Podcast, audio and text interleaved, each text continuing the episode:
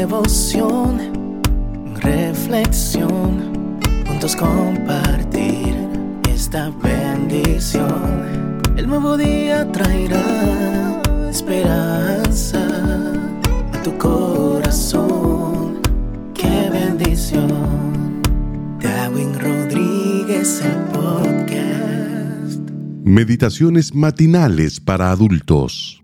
Plenitud en Cristo. Escrita por el pastor Alejandro Bullón. Tentaciones.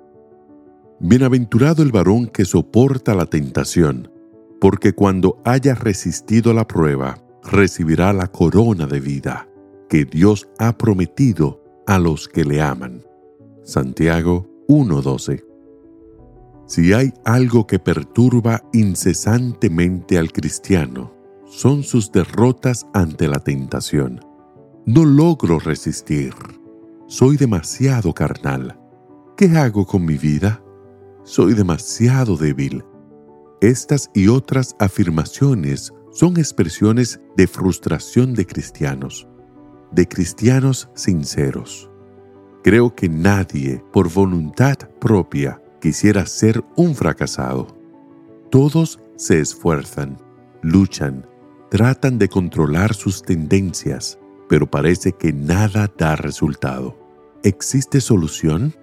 El problema es que al llegar la tentación, concentras tus esfuerzos para no caer, en lugar de concentrarlos en no separarte de Jesús.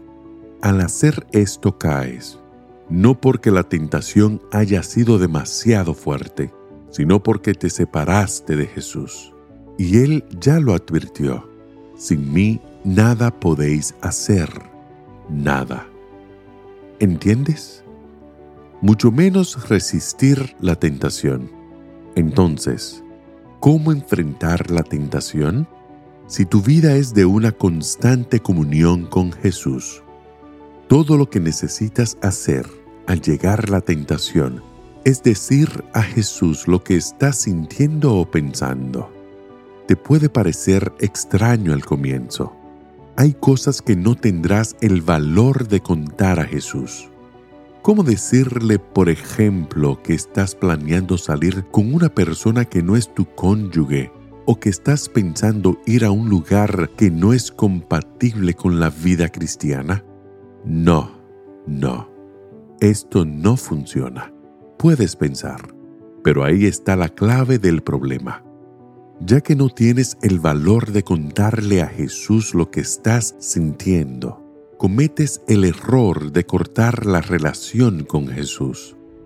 La próxima vez que la tentación aparezca, cuenta a Jesús lo que estás sintiendo, aunque te parezca irreverente y atrevido. No te separes de Jesús. Si llevas este consejo a la práctica, percibirás que mientras vas dialogando con Jesús, el deseo pecaminoso empieza a desaparecer de manera natural. Venciste, no porque te hayas esforzado por no caer, sino porque luchaste para no separarte de Jesús. Continúas siendo justo no porque evitaste cometer un acto pecaminoso, sino porque no te separaste de la fuente de la justicia, que es Jesús. A su lado no hubo lugar para el pecado. Satanás y sus huestes fueron derrotados. Cristo venció en ti, por ti y para ti.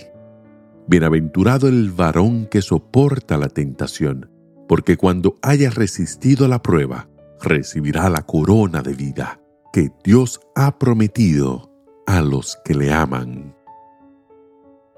Que el Señor te bendiga en este día. Sé fuerte y valiente. No tengas miedo ni te desanimes, porque el Señor tu Dios está contigo donde quiera que vayas.